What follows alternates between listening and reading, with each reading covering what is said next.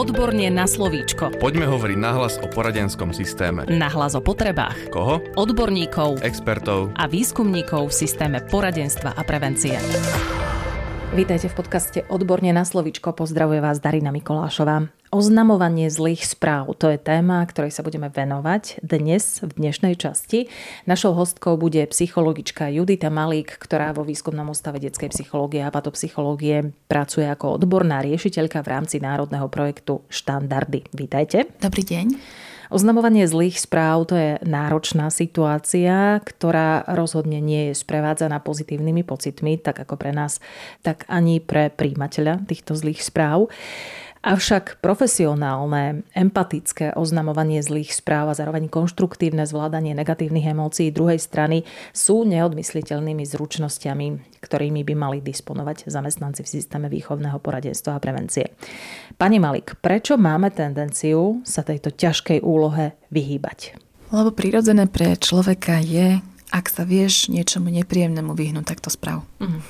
A zároveň, ak je to pre nás nepríjemné a chceme sa tej situácii vyhnúť, hovorí to ona, že práve my sme ten človek, ktorý by to práve že zvládol, pretože sme si vedomi toho, že to nepríjemné je a že máme byť vtedy veľmi obozretní a citliví. Takže uvedomujem si, že oznamovanie zlých správ je téma, ktorá možno aj našich posluchačov odradí a radšej sa nepustia, ale je to len známka toho, aké nepríjemné je potýkať sa s niečím nepríjemným v našom živote. A tí, ktorí si ju predsa len pustili a sú zvedaví alebo očakávajú nejaké typy, tak verím, že ich pomenujeme. Uh-huh. A je možné sa vopred pripraviť na takýto rozhovor o zlých správach? Je to dokonca nevyhnutné. Pretože ak sa človek na to dopredu nepripraví, budú hovoriť za ňoho jeho obranné mechanizmy. A my sami vieme, že keď prežívame niečo nepríjemné, tak to potrebujeme čo najskôr ukončiť, zahladiť alebo preskočiť, podliesť, prekryť. Dáme na to vázu s obrusom, aby sme to nevideli. Inými slovami, ak sa dopredu nepripravíme na to, že ideme niekomu teraz žiaľ oznámiť zlú správu, môžeme sklznúť do toho, že začneme už utešovať ani nie tak toho druhého ako seba, a to ešte vysvetlím. Ak sa bojíte, čo máte povedať, dobre, že sa bojíte, pretože si budete dávať pozor na to, čo poviete. Zároveň vám hovorím, že ten človek si nebude pamätať vaše slova, ale bude si pamätať pocit, ktorý pri vás tedy mal. Mm-hmm. Pretože ak idete hovoriť naozaj zlé správy, vy vlastne človeku beriete svet, ktorý dovtedy pozná. A jemu proste prichádza mozog na pomoc tým, že ho od niečoho musí odstrihnúť. Odstriháva pamäť, odstriháva pozornosť, dochádza ku chaosu a liek na chaos je vnesenie nejakého poriadku alebo nejakého systému. Nemusíme to nazvať ani krízovou intervenciou. Jednoducho ste pri človeku, ktorému sa teraz deje niečo hrozne ťažké a vy mu to oznamujete. Vy ste vtedy pre neho kvázi záchranná sieť záchranná sieť, aj keď oznamujeme zlé správy? Viete, príprava môže spočívať aj v tom, že viete, že nebudete oznávať tú zlú správu na chodbe. Uh-huh. Že si zajednáte vlastnú izbu alebo kanceláriu, kde bude aspoň pohár vody a vreckovky. Vyvetráte predtým. Hlboko sa nadýchnete a možno si položte otázku, ako by ste chceli, aby toto niekto povedal vám Prvé, čo vás napadne, že nechceli, je to hrozné a chcete utiecť. A druhé, čo vás napadne, bol by fajn, aby bol voči mne niekto naozaj pravdivý a férový. To znamená, že príprava spočíva aj v tom, že si musíte uvedomiť, že vety typu ale nepláč, to bude dobré, však ono sa to vyrieši, nepomáhajú tomu človeku, ale hovoríme ich preto, aby sme pomohli sebe znížiť to napätie a frustráciu, ktorú vtedy prežívame. Hovoríte a je veľmi dobré, že hovoríte aj o tom, aby sme mysleli sami na seba, pri tom, ako pripravíme priestor, bezpečie, zabezpečíme pokoj pre toho druhého. Ako samých seba pripraviť na oznamovanie zlých správ? Lebo to takisto nie je komfortná zóna, nie je to jednoduché oznámiť zlú správu. Práve preto, že vieme, že to je nepríjemná situácia, tak eh, musíme vedieť si to pred sebou pomenovať, že toto by som sám nechcel zažiť. A pozor, lebo táto situácia prinesie za sebou vetu napríklad je mi ťa veľmi ľúto. Tu vám odporúčam nikdy nepoužiť. Prečo? Pretože keď niekomu hovoríte, že mne je ťa veľmi ľúto, v podstate dávate seba na vyššiu úroveň a jeho na tú nižšiu a ako keby ste z nejakého výsostného postavenia prvé poschodie na prízemie tak hladkali takou predlženou rukou, že ty môj milý, zlatý, úbohý, to, čo sa ti deje, by som nikdy v živote nechcel zažiť a je mi ťa strašne ľúto. Takže vy ešte dávate vyjadrenie lútosti, že ten človek by sa naozaj mal cítiť ešte v tom taký, že on je jednak v hroznej situácii práve ste mu povedali niečo prišené a ešte ho budú všetci lutovať. A pritom len chceme vyjadriť súcit možno touto vetou. Tak povedzte, že vás to veľmi mrzí. Je to rovnomerná situácia. Vás to mrzí. Môžete dokonca povedať vetu. Ja neviem si predstaviť, čo teraz prežíváš. Veľmi ma to mrzí. A neviem, čo ti mám povedať. Ja sama robím teda smutkové poradenstvo. Je to taká moja srdcová téma, pretože som mala ohromnú výsadu ešte pri konci môjho štúdia na vysokej škole absolvovať e, dvojročný kurz e, detskej paliatívnej starostlivosti v Plamienku, čo je mobilný hospic. A bol to zahraničný kurz v angličtine so zahraničnými lektormi a strašne veľa mi do života dal. A chodila som aj ako dobrovoľnička do rodín, kde práve zomierali maličké detičky. A aj keď si všetci myslíme, že mobilný hospic je o smrti, to bolo o živote, to bolo o posledných chvíľkach života, ktorí sa všetci snažili prežiť v plnosti. A tam som sa stretla práve s tými situáciami, lebo viete, keď už si k vám človek vybuduje dôveru, tak sa potrebuje zozdielať, aby pomenoval niečo, čo ho ťaží. A ja som sa tam dozvedela situácie, že mamičky sa dozvedeli o tom, že ich dieťa zomrie na chodbe nemocničnej. A ja viem, že sme teda v školstve a nebudete asi niekomu hovoriť, že zomiera na rakovinu, ale akákoľvek zmena v našom živote má potenciál, ak je zle riešená, zle spracovaná, ísť naozaj až do našho vnútra a spraviť niečo, čo budeme ešte roky potrebovať riešiť. A môže to byť aj otázka toho, že pre niekoho, keď je naozaj veľmi dôležité napríklad e, jeho vzdelanie a to, aby mal jednotky a sa pozeráme na čo dostane dvojku, tak o čomu ide, že tu teraz plače, že to je aké komické ale my vždy vidíme iba tú prvotnú reakciu a nevieme to, aké situácie práve tá reakcia prišla. Takže oznamovanie zlých správ nie len o tom, že dostal si peťku, ale oznamovanie zlých správ môže byť aj o tom, že niečo sa deje, napríklad je nová pandémia, alebo je vojna na Ukrajine, alebo tvoja obľúbená učiteľka je už 7 mesiac na plúcnej ventilácii, alebo, alebo, alebo. Pretože my máme stále tendenciu, čím horšia je to správa, náš mozog nás nutí bagatelizuj to, mm-hmm. lebo je to pre teba také nepríjemné. Ale keď vidíte čisté reakcie tých detí, naozaj dobre sa na to samého pripraviť a to dieťa sprevádzať v tom, ako tú situáciu a tú informáciu práve potrebuje spracovať. Hovoríte o bagatelizovaní, hovoríte o tom, že nemáme hovoriť je mi ťa veľmi ľúto alebo niečo podobné. Aké sú ešte tie frázy alebo aké sú ešte chyby, ktorých by sme sa určite mali vyvarovať pri oznamovaní zlých správ? Akože ten najväčší základ sme povedali, hej, že také tie klíše, ku ktorým sa utiekame, ja som sa pýtala aj, aj ľudí um, mne blízkych, ale aj klientov, ktorí teda v tom smutkovom procese sú sa ich spýtam, že už ste alergicky na, na vetu úprimnú sústrasť. Mm-hmm. Ale povedia všetci zhodne, že áno, ja vlastne neviem, čo to znamená, ja neviem, ako mám reagovať. To sú tie kliše, ktoré sú vata, ktoré vlastne nič nepovedia a človek je bez metu. To znamená, že kliše asi to tak malo byť, asi to tak bude lepšie, často vylieči, časom to prebolí. To sú vety, ktoré vám vlastne nič nepovedia a človek na vás bude pozerať, že či to myslíte vážne. A tak ako som povedala, že človek si nebude nakoniec pamätať, čo ste povedali, ale ten pocit, tak toto je práve ten pocit, že ja som sa tú informáciu dozvedel od človeka, ktorý ani len netušil a mal ešte viac neistoty a zostal som z toho sám veľmi nepokojný a neistý. Čiže pamätám si ten pocit, že to bolo hrozné. Nielen kvôli tej informácii, to samozrejme áno, ale aj kvôli tomu, že som sa vtedy cítil, že som na to vlastne sám. Že tam nebolo to súznenie alebo to pochopenie. podpora. Už sme hovorili o tom, na čo sa máme pripraviť, ako pripraviť a ušetriť seba pred tým, ako budeme oznamovať zlú správu. A viete nám približiť, ako ľudia najčastejšie reagujú, keď počujú zlú správu? Aby sme sa vedeli pripraviť aj na to?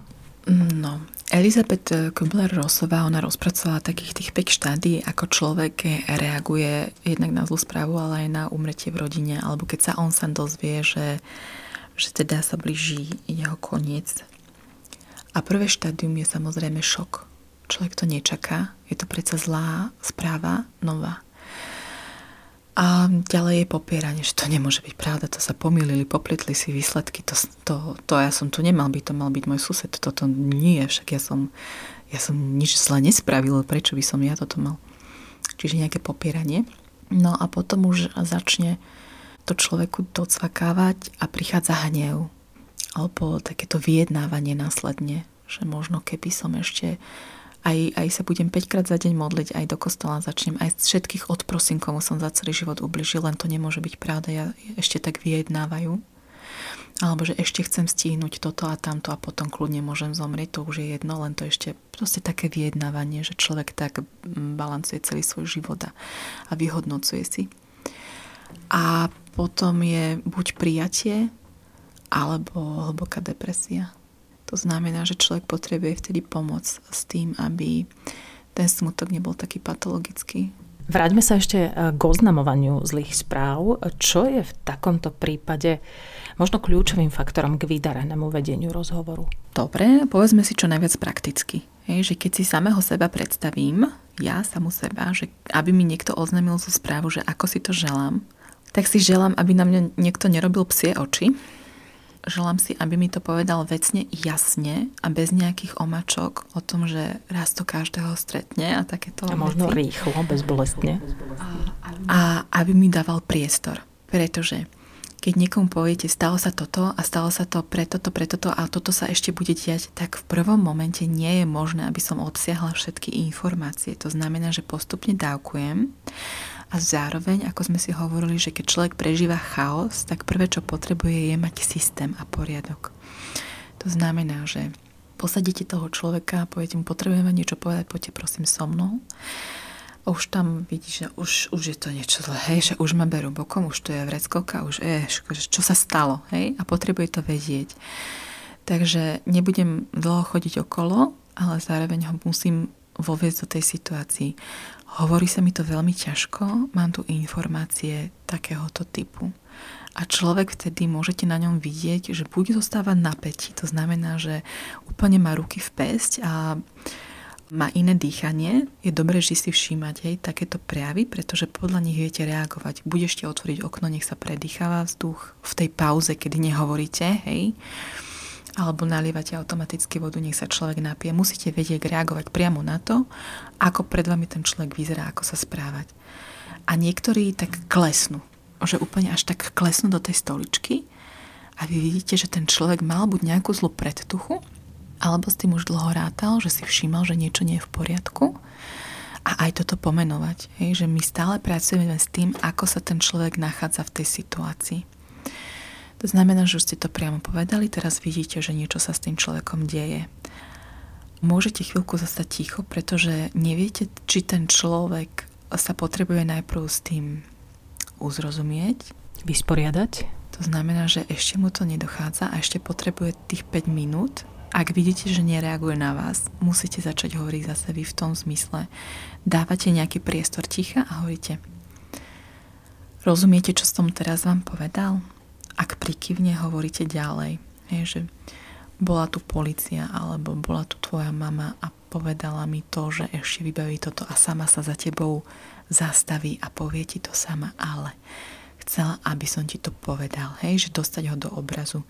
A takto postupne dávkujete a ten človek, keď vie, že máte tú situáciu v rukách, to znamená, že z vás cíti nie že istotu, akože nikto sa vtedy nemôže cítiť nejak dobre a seba isto, to si povedzme na rovinu, ale že cíti, že vy ste tam naozaj preto, že vám záleží na tom, aby v tej situácii nebol sám, nadobúda ten pocit, že sa vás môže pýtať a pýtajú sa, ako sa to stalo, prečo sa to stalo, muselo sa to stať.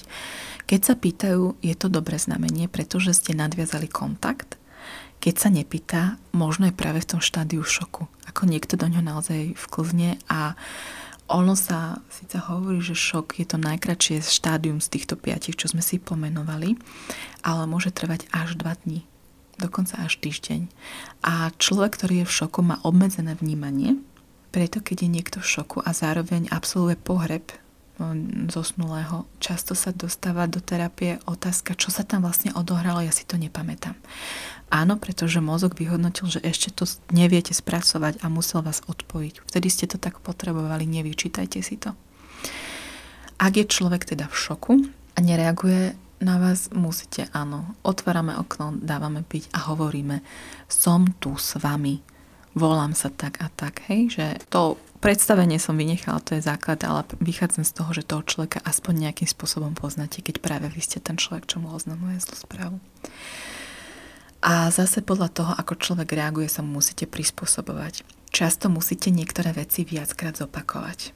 Je to nepríjemné znova hovoriť to isté, ale musíte badať na tom človeku, že to potrebuje, pretože mu to buď nedochádza, alebo preto, že sa v tom zasekol a potrebuje to ešte niekoľkokrát popierať.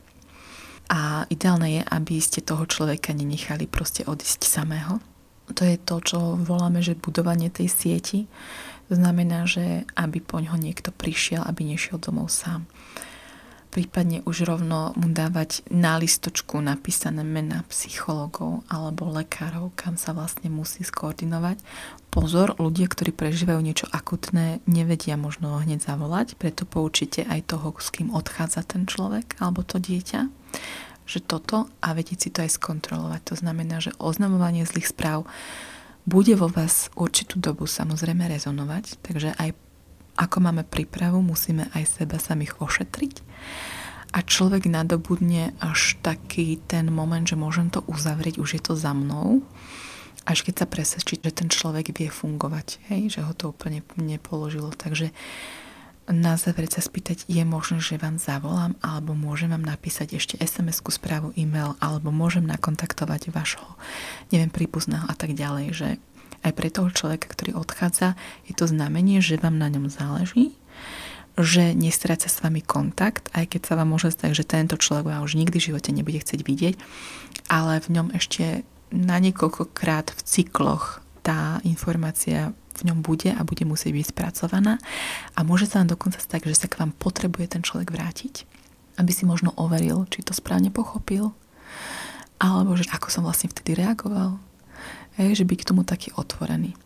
Ak sa vám to stane, že ten človek vás znova vyhľadá, znova je to iba dobré znamenie, že, že v tom celom ste mu do toho chaosu zniesli niečo, čoho sa môže chytiť. A zrejme je aj dôležité neukončiť tento rozhovor bez konkrétnych návrhov pomoci a, a riešenia problému však. Áno, zároveň ono je ťažké niekedy tie riešenia nájsť a nachádzať, čož samozrejme je tak. Ale to, ako som vravela, že do chaosu treba vniesť systém. Hej, že toto je to číslo, kam budete volať. Rozumiete mi? Áno, viete, čo som vám teraz povedal? Lebo ľudia, ktorí reagujú tým silným šokom, tak si to možno naozaj nebudú pamätať, ale nájdu si minimálne ten papierik. Uh-huh alebo sa to stáva aj keď, e, ja neviem, je potrebné ešte dodať k tomu človeku následnú ešte starostlivosť. To znamená, že naozaj bude ešte potrebať iného psychologa, s ktorý s ním bude robiť krízovú intervenciu a bude mať veľmi intenzívne stretnutia a ventiláciu pocitov, tak aj tam sa niekedy behom tej krízovej intervencie dostáva ten človek k tomu, že a navyše som sa to dozvedel takto a takto, ale ten človek tam bol a cítil som, že mu záleží. Hej. Už ste to naznačili, že treba ošetriť aj seba mm-hmm. po oznamovaní zlých správ niekomu. A ako?